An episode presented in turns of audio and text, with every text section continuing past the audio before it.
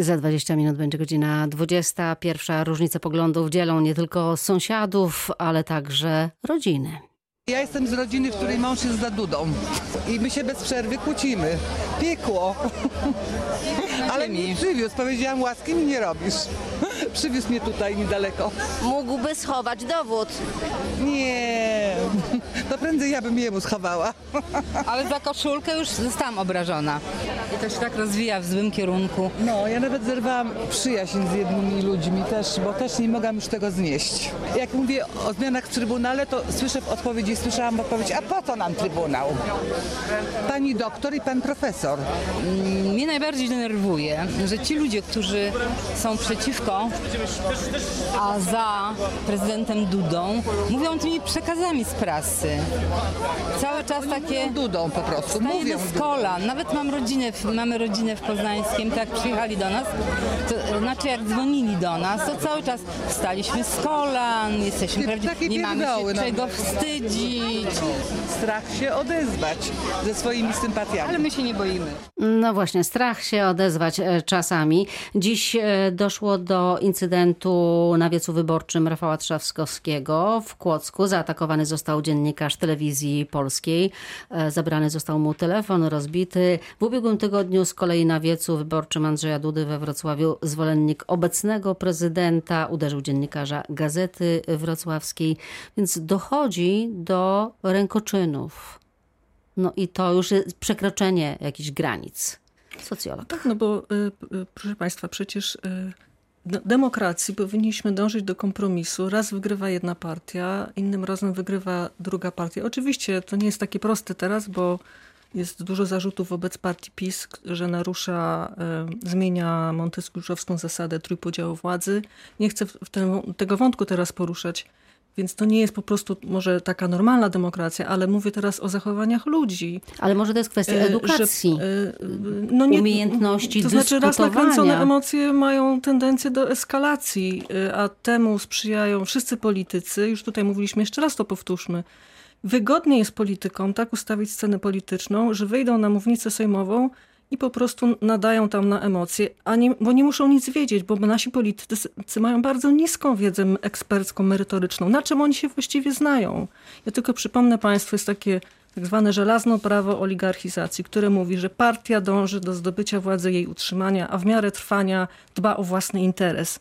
To dobrze opisuje, czym się zajmują politycy, do czego dążą, a, pol- a ludzie się dają ogłupić, myśląc, że robią coś dla nich. Jeśli robią coś niby dla nich, to tylko po drodze, żeby zdobyć władzę i ją utrzymać. I taka jest prawda o zachowaniach polityków i żadna inna. Polityk dąży do zdobycia władzy, utrzymania i wykorzystuje do tego wszystkie możliwe środki. Politolog Anna Pacześniak. Edukacja. Może e, o tym porozmawiajmy chwilę. Kwestia edukacji, umiejętności rozmawiania, przedstawiania swoich poglądów różnych. Dlaczego nie? Tylko może trzeba byłoby się tego uczyć. Tak, znaczy y, ja mam wrażenie, że y, oczywiście też znam to prawo oligarchizacji y, i niestety pewnie większość wyborców y, w Polsce, nawet jeżeli tak tego nie nazywa, to dokładnie w ten sposób myśli Czuje. o polityce i o politykach. Stąd właśnie przywoływany już ten bardzo niski status społeczny zawodu, jeżeli można to nazwać zawodem polityka. Ale to również oznacza, że my sobie nie cenimy debaty merytorycznej. E, Dobrze, jej nie ma, ale też my jako wyborcy nie domagamy się tego, żeby taka debata e, miała miejsce. Często nasi politycy e, próbują pokazać, że Polska jest już tą demokracją taką stabilną i bardzo podobną do demokracji zachodnioeuropejskich, co nie jest prawdą. I na przykład, dam jeden przykład powoływania tak zwanych gabinetów cieni. E, To jest, wywodzi się z kultury anglosaskiej, a konkretnie z Wielkiej Brytanii.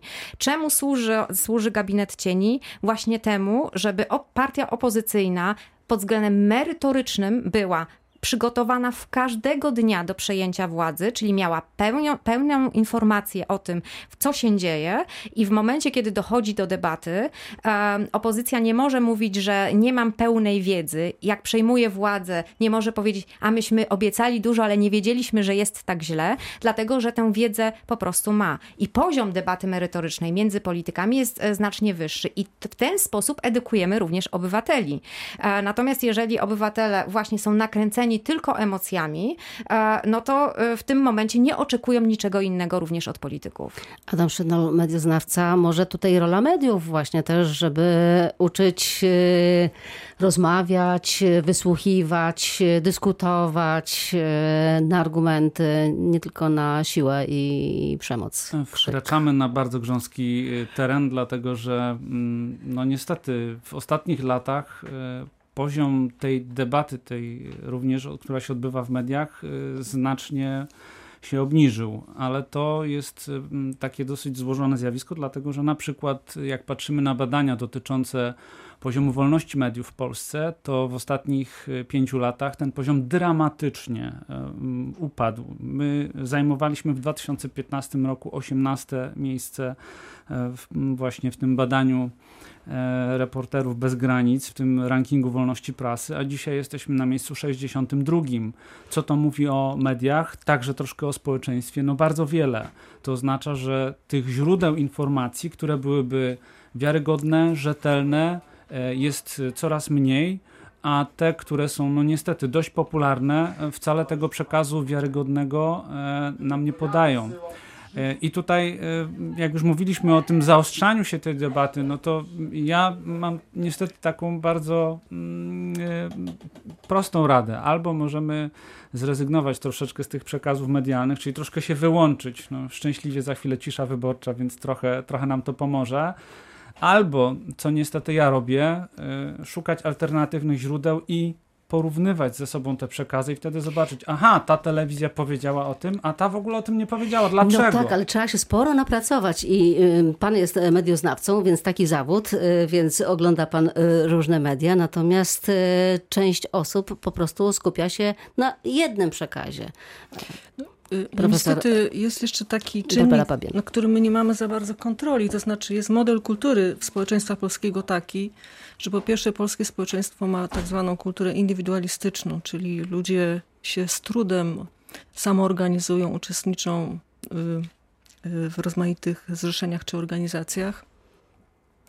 W związku z tym są bardziej skupieni na interesie jednostkowym, indywidualnym i to jest problematyczne dla demokracji, która wymaga większego zaangażowania. A po drugie, u nas jest tak zwany duży dystans do władzy, czyli my raczej y, respektujemy Y, taki model władzy, w który jest bardziej może autokratyczny, może nie autorytarny, czyli nie protestujemy, nie narzekamy, raczej się podporządkowujemy.